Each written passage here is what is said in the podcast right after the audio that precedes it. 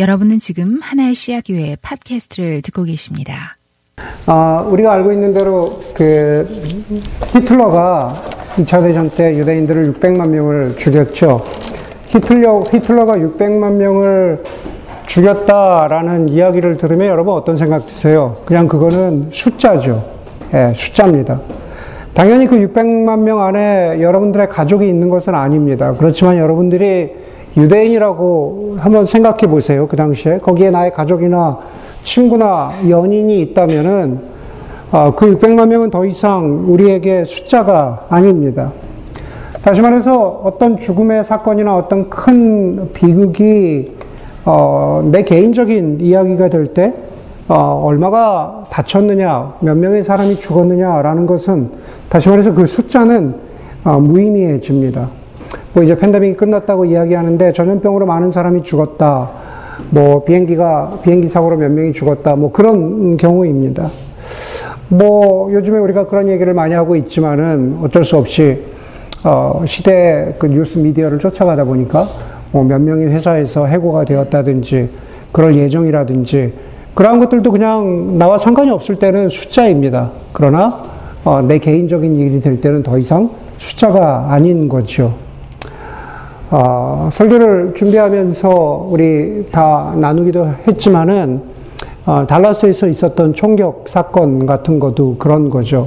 당연히 이민 사회에서 이렇게 저렇게 하다 보면은 연결된 사람들이 있겠거니 생각하지만 우리 성경자매가 나누어 준 대로 이렇게 한 달이 걸치면은 그렇게 아는 가족들, 아는 친구들이 있을 때 더 이상 숫자가 아닌 겁니다. 예, 더 이상 어, 숫자가 아닌 슬픔이 되는 거죠.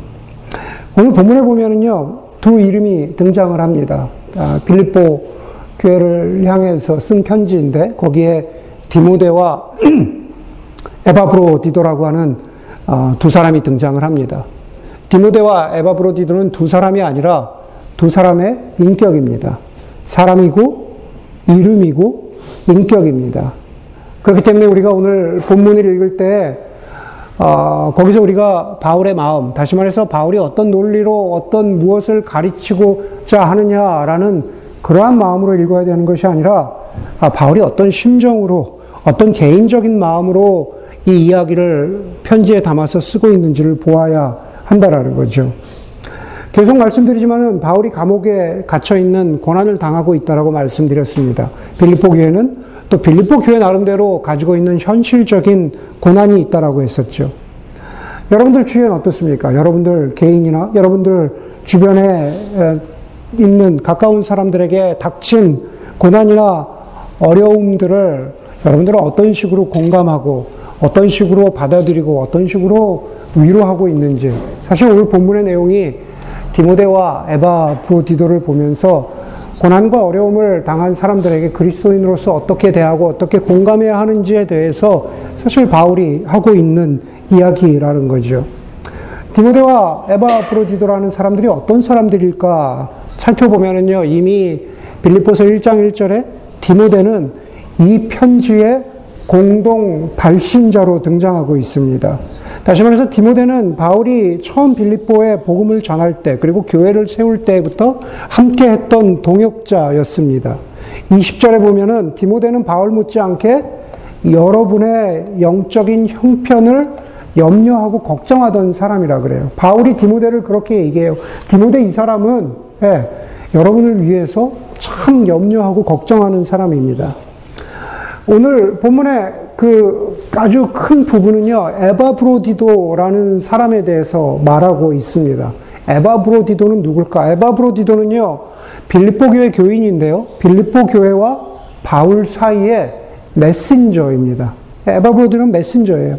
그런데 메신저라는 말만으로는 불충분합니다. 오늘 본문에 보면은요, 에바브로디도가 어떤 역할을 감당하고 있었는지 다섯 가지 호칭으로 말하고 있는데요. 거기 25절에 보면은요, 에바브로디도는 나의 형제요, 나의 동역자요, 나의 전우요, 그리고 어, 나의 사신이요. 여러분들이 보낸 나의 사신이요. 그리고 내가 쓸 것을 공급한 일꾼이라고 그렇게 다섯 가지 호칭으로 말하고 있습니다. 형제와 다름없는 동역자인데 특별히 이 편지에서 이 맥락 가운데에서는요 사신과 일꾼의 뜻을 알아야 됩니다. 다시 말해서 에바브로디도가 사신과 일꾼의 역할을 감당했는데 그게 뭔지라는 거죠. 사신, 다시 말해서 메신저라는 것은요, 어, 그냥 단순히 소식을 전했다, 편지를 전했다, 이런 것이 아니고, 바울의 선교 사역을 위해서 빌립보 교회가 전달한 헌금을 가지고 온 사람이라는 뜻입니다. 예. 빌립보 교회가 바울의 선교 사역을 위해서 헌금을 했어요. 그런데 그 헌금을 가지고 바울에게 전달한 사람이에요. 4장 뒷부분에 보면은요, 4장 16절 이하에 바울이 이렇게 말해요. 여러분이 내가 쓸 것을 에바브로디도로부터 받아서 풍족합니다. 그럽니다. 여러분, 빌립보 교회가 나에게 필요한 것, 내가 쓸 것을 헌금해 주어서 에바브로디도가 그걸 가지고 왔는데 여러분들의 헌금 때문에 내가 선교 사역에 모자람이 없습니다. 이런 뜻입니다. 헌금 그런 의미에서 사신 메신저라는 뜻이고요. 두 번째는 일꾼이라는 뜻이 있습니다. 네, 바울이 거기 25절에 그랬죠. 바울이 뭐라 그랬냐면은 내가 쓸 것을 공급한 일꾼이라 그랬어요. 바울이 어떤 상황이라고 말씀드렸습니까? 감옥에 갇혀 있다 그랬잖아요.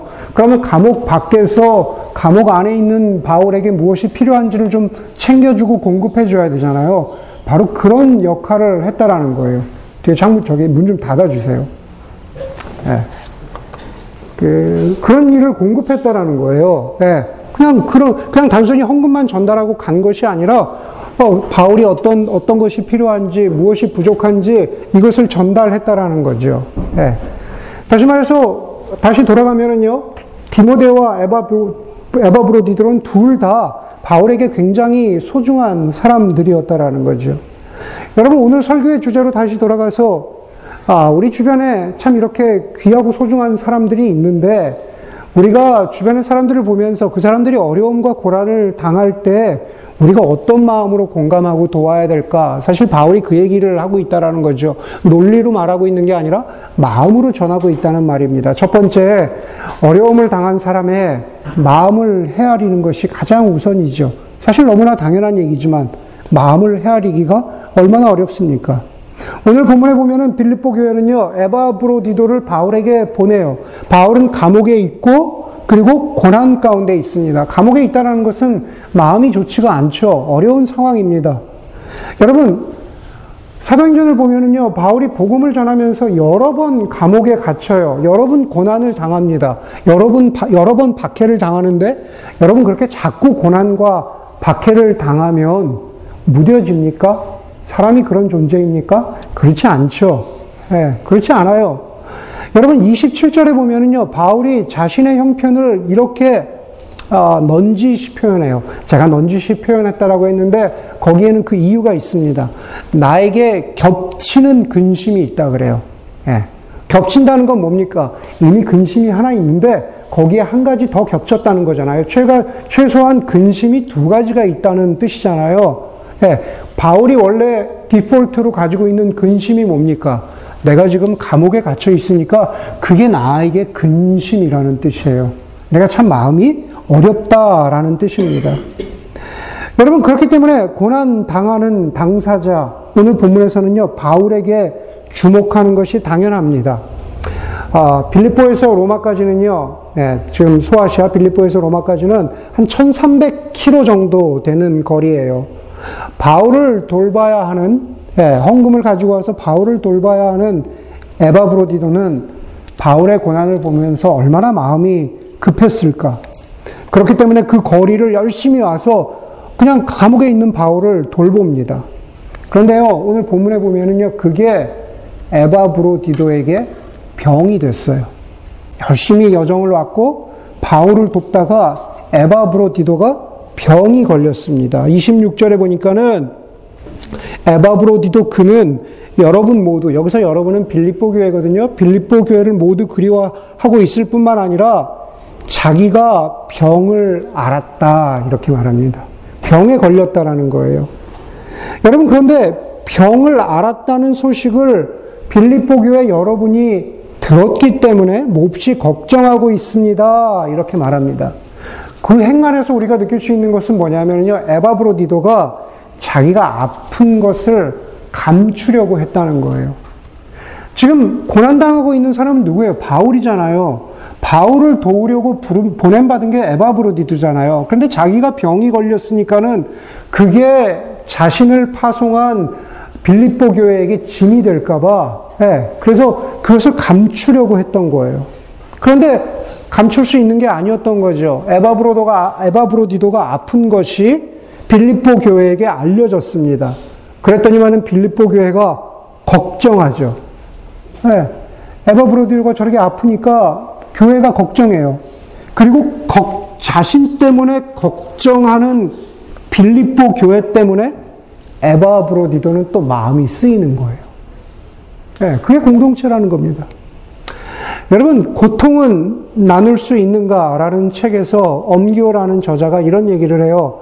고통 당하고 있는 사람을 돌보는 사람에게 마음 쓰는 공동체의 중요성에 대해서 말합니다. 가운데 고통당하는 사람이 있어요. 이게 좀 누굽니까? 바울이죠. 그렇죠. 바울을 돌보는 건 누구예요? 에바브로디도죠. 그리고 에바브로디도를 둘러싸고 있는 거는 누구입니까? 빌립보 교회죠. 그렇죠. 여러분 그 책에서 우리가 우리 사람들이 많이 하는 실수가 고통당하는 사람, 아픈 사람에게만 집중하는데 사실은 제 가장 바깥에 있는 그 공동체가 걱정해 줘야 하는 것은 바울도 걱정해야 하지만은 바울을 돌보고 있는 고통당하고 있는 사람을 돌보고 있는 사람을 더 염려하라 그래요. 못지않게 염려하라 그래요. 오늘 본문에서 누구예요? 에바 브로디도인 거죠. 우리의 눈과 손이 바울에게 가는 것은 당연하지만은 우리의 눈과 손은 공짜가 아닌 거예요. 빌리포 교회는 1300km를 떨어져 있어요. 바울을 돕는 것은 구체적으로 누구입니까? 에바브로디도인 거죠. 에바브로디도의 헌신과 수고가 있어야만 가능한 겁니다. 고난 가운데 있는 당사자를 돌본다는 것은 그를 돌보는 사람도 함께 헤아려야 된다는 것을 오늘 본문이 우리에게 가르쳐 주고 있는 겁니다. 여러분들의 직장 가운데에서 실제로 그렇잖아요. 뭐 해고의 위협 앞에 떨고 있는 사람도 있을 텐데 그 사람을 돌보고 있는 또 다른 누군가를 돌보는 것. 교회 가운데에도 누군가 고난당하는 이, 어려움을 당하는 이가 있는데 어려움을 당하는 이뿐만 아니라 그 사람을 돌보는 겨자씨 인도자라든가 그 사람을 위해서 기도하고 있는 다른 형제 자매들은 이 사람을 돌보는데 얼마나 힘들고 어려울까. 네, 그것을 함께 돌아볼 줄 아는 공동체가 되어야 된다라는 거죠. 그것이 바로 어려움을 당한 사람을 헤아린다라고 했을 때 그 어려움을 당한 사람이 누구인가? 우리의 눈을 확대하고 우리의 마음을 펼쳐 보아야 한다라는 거죠. 여러분, 그렇다면 과연 헤아린다라는 것은 어떤 것일까? 예, 누군가의 고난을 자신의 걱정으로 삼는 거죠. 누군가의 고난을 자신의 걱정으로 삼는 겁니다. 오늘 27절에 보니까는요, 사실 그는 병이 나서 죽을 뻔하였습니다. 그래요. 에바브로디도가 바울을 돌보다가요, 죽을 뻔했다고 누가 말해요? 지금 바울이 편지에 쓰고 있는 거예요. 어, 저 사람이 나를 돌보다가 거의 죽을 뻔했구나.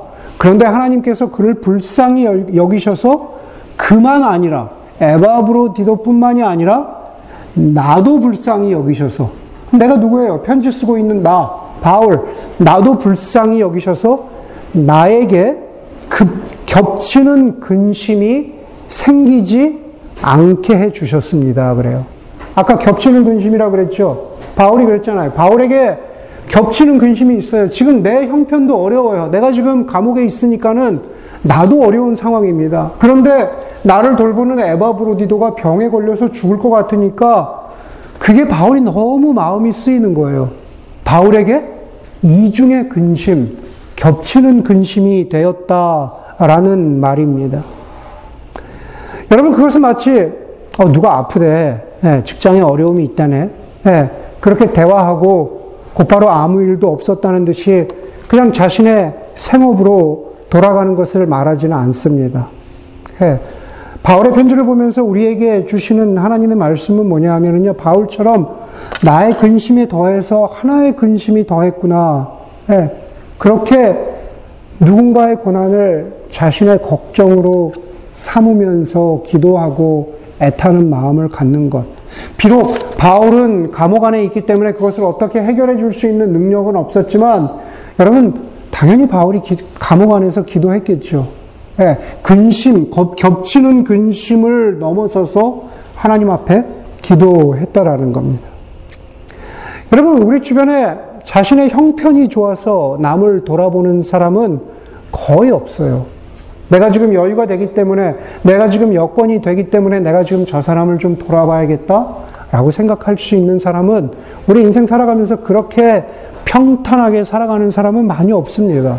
누구나 다 아픔과 고통을 가지고 살아가는데 그 가운데에서도 내가 아파봤기 때문에 내가 힘들기 때문에 조금이라도 공감하면, 공감하면서 누군가의 고통을, 누군가의 아픔을 내 걱정으로 삼는다는 거죠. 여러분, 제가 목사이기 때문에 예, 제가 안수받은 지 뭐 20, 20몇 년, 전도사 사역부터 하면은 30년이 됐는데, 이제는 보다 보면은, 아, 저 사람이 진실한 사람이구나. 얼마나, 얼마나 언변이 좋느냐, 얼마나 무엇이 좋느냐, 이런 걸 떠나서 저 사람이 얼마나 아, 달고 달았는지, 아니면 참 진실한 사람인지는 조금 볼 수 있는 눈이 생겼습니다. 그렇기 때문에 제가 오늘 설교문에 쓴 것처럼 달고 다른 목회자들이라고 얘기했을 때 거기에는 특별히 나타나는 한 가지 어떤 어떤 모습이 있습니다. 그거는 뭐냐면요. 아무런 긍휼이나 이해 마음 없이 쏟아내는 어떤 진부한 표현들, 말들이죠. 예. 예, 그냥 뭐 오늘 오늘 설교 주제에 빗대서 말하자면은 그냥 기도할 마음이 없으면서 기도하겠습니다. 예, 어, 힘내십시오. 어, 실제로 기도하지 않아요. 기도하, 기도하지 못해요. 다른 너무 분주한 일들 때문에. 여러분, 사실 그런 것들은 예, 우리가 피해야 하고, 굳이 꼭 목회자뿐만 아니라 우리 그리스도인들 사이에서도 진정으로 누군가의 고난을 헤아린다면 우리가 가져야 되는 자세는 아닌 겁니다. 마찬가지로 70대 수많은 인생의 고난을 지나오신 어르신들 앞에서 자신감 있게 인생이란 이런 겁니다. 라고 소위 선포하는 젊은 목회자들을 보면은요, 네, 예, 50대 중반에 제가 낯이 뜨거울 때가 있습니다. 저 사람이 인생에 대해서 뭘 알아서 지금 저 장로님, 권사님 앞에서 인생의 고난에 대해서 이야기하고 있나. 차라리 모른다고 하는 것이 오히려 더 나을 수 있습니다. 여러분, 우리가 인생 살아가다 보면은요, 고난과 아픔에 공감할수록 할 수 있는 말이 적어지고, 마, 최소한 마음으로라도 눈물과 기도가 많아지는 겁니다. 예, 그게 바로 정상적인 인간입니다. 정상적인 사람을 가진, 어, 어, 생각을 가진, 마음을 가진 사람의 표현인 거죠. 목회자인 저를 포함해서 우리 모두 타인의 고난과 아픔을 모두 헤아릴 수 없지만, 그러나 조금이라도 내가 비슷한 고난과 어려움을 통과했거나 통과했기 때문에 나의 곁을 내줄 수 있는 그러한 마음을 주는 것, 그게 바로 누군가의 고통을 헤아린다라는 것입니다.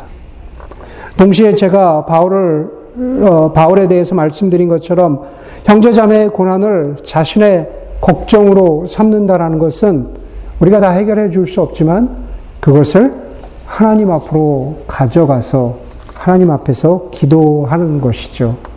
내가 어떤 형제에게, 내가 어떤 자매에게 기도할게요 라고 하는 격려의 말은 그러한 그냥 공치사가 아니라 바로 그 고난을 하나님 앞에 가져가겠다는 약속입니다. 인생의 어려움과 고난이 있지만 그럼에도 불구하고 지금까지 우리와 함께 하신 그 하나님의 도우심이 우리의 인생을 이 고난을 통과하면서 또 새롭게 만드실 것이라는 고백을 함께 우리가 한번 해보자 라고 하는 것이 그게 바로 기도입니다.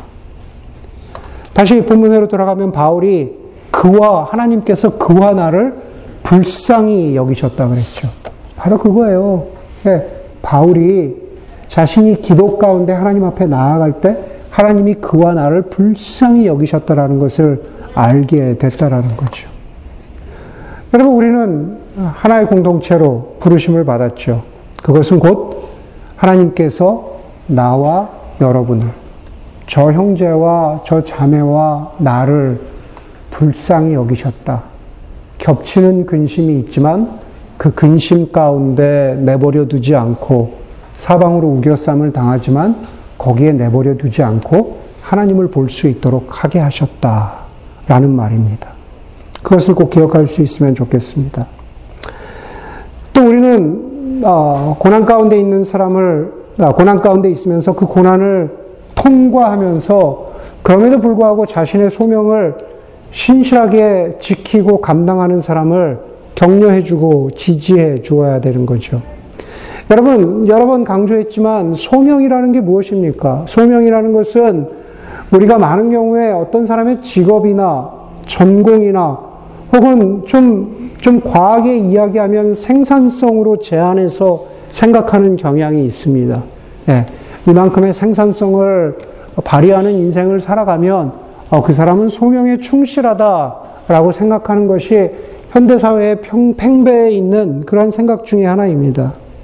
그렇기 때문에 소명이라는 단어를 떠올리면은 저 사람이 하나님 나라에 얼마나 기여했느냐, 혹은 기독교 용어로는 저 사람이 얼마나 열매를 맺었느냐라는 식으로 생각하게 된다라는 거죠. 그러나 그것도 중요할 수 있겠지만, 그러나 소명의 본질은 하나님의 부르심이라는 거죠.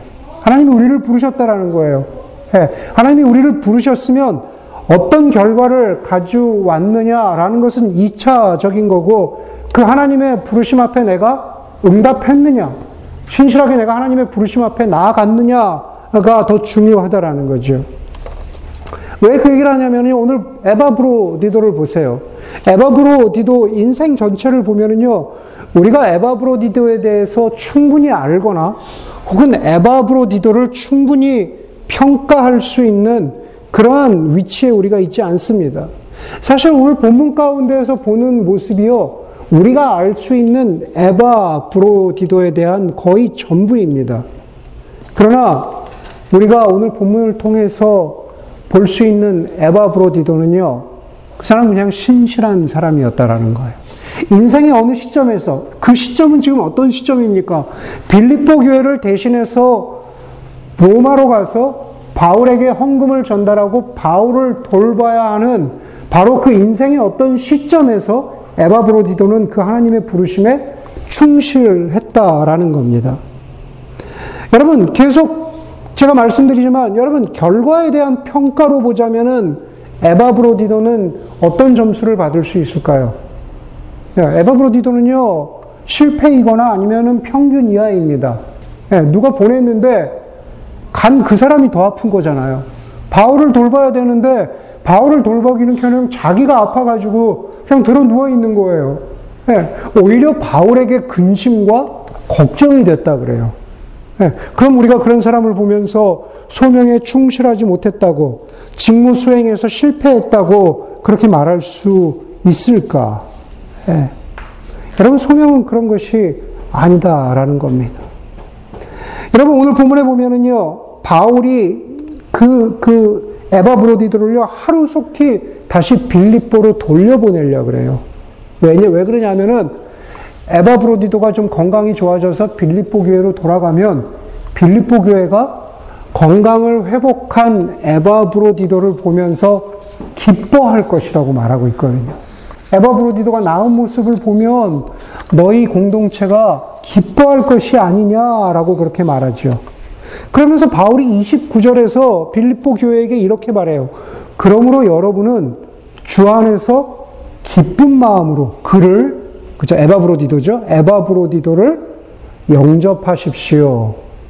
또 그와 같은 이들을 존경하십시오. 이렇게 말해요.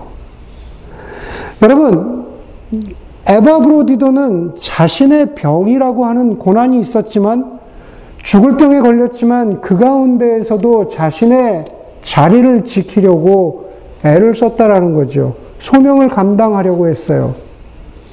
열매에 상관없이 신실했습니다.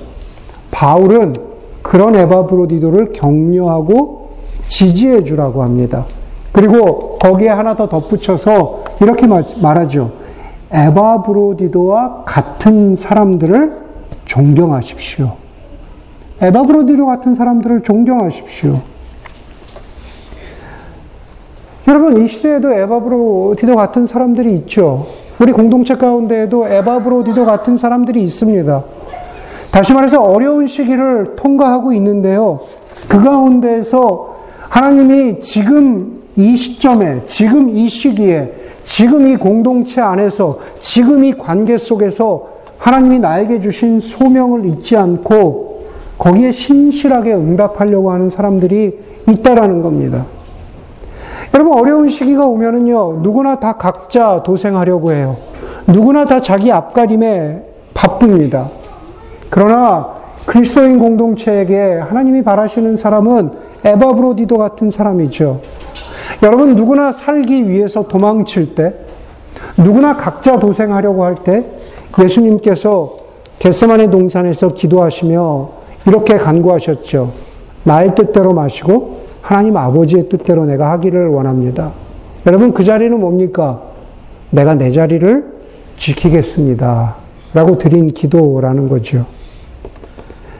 여러분, 우리 중에 누가 고난당한 일을 위해서 기도하며, 누가 교회를 위해서 기도하며, 누가 세상을 위해서 기도하며, 누가 주변의 사람들을 위해서 헌신하며 소명에 충실하고 있는지. 예. 그래서 고난당한 사람이 힘을 얻고 살아났다. 저 위기를 지나갔다. 이것은 하나님이 하실 일이죠. 예. 그건 하나님이 하실 일입니다.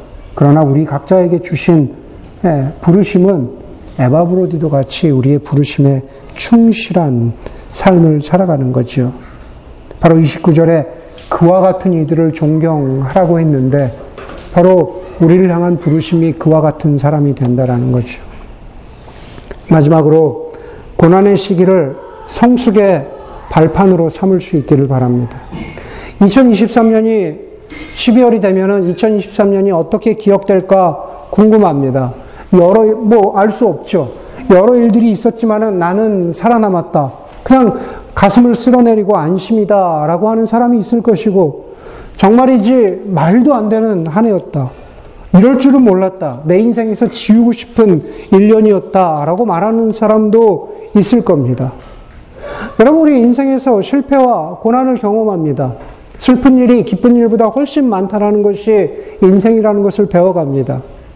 입시에 실패하기도 하고, 부모님의 사업 실패로 고난을 겪기도 하고, 시련을 겪기도 하고, 결혼 생활이 내 뜻대로 되지 않기도 합니다.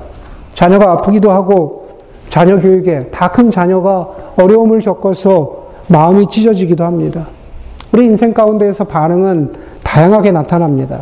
그것을 통해서 배우는 사람이 있고 여전히 그 고난의 고통의 굴레 가운데 그래서 그 고난과 고통이 내 삶에 준 어떤 변할 수 없는 원칙 가운데 살아가는 사람이 있습니다. 그게 무슨 말이냐? 가령 예를 들면 경제적인 어려움을 겪어서 그게 너무 큰 상처가 되면 그것이 인생의 상처로 남으면 그런 사람에게는 자신의 그리고 가족의 안전이 최우선입니다. 모든 삶의 모든 가치와 원칙과 실천은 그것을 중심으로 짜여지고 그것을 중심으로 돌아갑니다. 당연히 그 고통과 상처가 이해가 됩니다. 다 알 수 없겠지만은 헤아리려고 애를 씁니다. 그러나 나의 고통과 나의 고난과 나의 상처가 준 그것으로부터 비롯된 삶의 원칙이 전부다라고 살아가서는 안 된다라는 겁니다. 그리스도인의 삶은 그런 것이 아니라고 성경은 우리에게 가르쳐 주고 있어요. 하나님은요, 우리가 그 고난, 고난과 상처에서 벗어나와서 또 다른 삶의 원칙, 또 다른 삶의 기준, 또 다른 삶의 실천으로 나아가기를 원해요. 그게 바로 영적으로 성숙한다라는 뜻입니다. 고난과 고통에서 그것을 깨고 나와서 성숙한다라는 것, 그것은 자기 세상을 깨고 나오는 거죠. 오늘 21절에 보면은 제가 오늘 어, 어, 디모데와 에바브로 디도에 관한 이야기를 드린다고 했는데 사실 지금 마지막 포인트에 오기까지 디모데에 관한 얘기는 거의 드리지 않았어요. 그런데 오늘 본문에 보면은요, 앞부분에 21절에 보면은요, 어, 바울이 디모데를 칭찬하고 격려하면서 디모데는 어떤 사람이다 라고 말하면서 디모데에 대해서 이렇게 말해요. 모두가 다 자기의 일에만 관심이 있는 세상을 살아가는데, 모두가 다 자기의 일에만 관심이 있어요. 네. 그리스도 예수의 일에는 관심이 없대요. 그런데 22절에 디모데는 그렇지 않다고 말합니다. 모두가 다 자신의 일에만 관심이 있죠. 우리 다 그렇게 살아가는 사람들이 많습니다. 예. 그러나 그렇게만 살면은 안 된다고 말합니다. 제가 지금 이렇게 이야기하지만 여전히 저와 여러분들이 우리의 일에만 관심을 두고 살면 그러면서 목사님 설교하셨지만은 교자실에서 나눔할 때 아, 목사님 세상을 모르셔서 저래. 네, 그러면 변화가 없어요. 성숙이 없다는 말입니다. 디모데는요, 모두가 자기의 일에만 관심이 있고 예수 그리스도의 일에 관심이 없을 때 디모데가 그리스도 예수의 일에 관심을 가졌어요. 여러분 오늘 본문의 의미는 뭐냐면요. 감옥에 갇힌 바울을 대신해서 디모데가 빌립보 교회의 영적인 상태와 영적인 성장에 관심을 두었다는 말입니다. 그러면서 참 디모데 같은 사람을 찾아보기 어렵다라고 말하고 있는 겁니다. 예. 여러분, 디모데 같은 사람을 보기 어렵습니다. 잖아요. 보기 어렵잖아요. 예. 예. 여러분들 가운데도 보기 어려워요. 예. 보기 어렵습니다. 그런데 그럼에도 불구하고 자기의 일을 넘어서서 고난과 어려움을 통과해서 하나님이 원하시는 성숙을 추구하는 사람. 미국의 유명한 소설가인 윌리엄 포크너가 그런 말을 했거든요. 믿기 어렵지만, 믿기 어렵겠지만, 재난이나 고난은 사람들에게 참 좋은 것인 것 같다. 왜냐하면 불필요한 것이 벗겨지면 본질적인 것만 남는데 그 본질은 다름 아닌 하나님이기 때문이다. 그렇게 말했어요. 예. 고난을 통과하면은요, 내가 내 삶에만 관심을 가지고 있는지, 아니면 고난을 통과해서 내가 예수 그리스도 안에서 성숙하고 성장하려고 하는 그 열정이 나에게 있었는지, 그게 자기 자신에게 확인된다고 했어요. 저에게 주는 말씀이고 여러분에게 주는 말씀입니다. 우리는 고난과 어려움을 통과하면서 결국 결국 지나가겠죠. 고난을 통과해서 내 삶이 실패할 수도 있고 내가 그것을 극복할 수도 있겠죠. 그러나 돌아보면서 결국 나에게만 집중했구나. 네, 고난을 당하면서 내가 하나님은 결코 바라보지 않았구나. 그런 사람이 있을, 있, 있을 것이고 그렇지 않은 사람이 있을 것이라는 말입니다. 그것이 바로 고난을 성숙의 기회로 발판으로 삼을 수 있느냐라는 말인 겁니다. 여러분들은 어떤 사람이 되기를 원합니까? 간절히 바라기는 저는 여러분들이 여러분들의 어, 삶에 어려움이 있다면 예, 여러분들의 내면에 불필요한 가면들이 하나씩 벗겨져 나가면서 그렇죠? 일생을 살아가면서 하나 여러분들의 어, 쓰고 있는 가면에 불필요한 가면들이 하나씩 벗겨져 나가면서 그래서 사도 바울의 말씀처럼 인생의 마지막에는 내가 하나님을 어떻게 해요? 하나님을 대면하여 보았다. 라고 하는 그 고백이 여러분들 가운데 있기를 바랍니다. 그것은 인생의 성공과 실패와는 전혀 관련이 없는 일이에요. 예, 이 인생을 통해서 내가 하나님을 대면하여 보았느냐. 그것이 바로 고난이 우리에게 주는 마지막 교훈입니다. 함께 기도하겠습니다.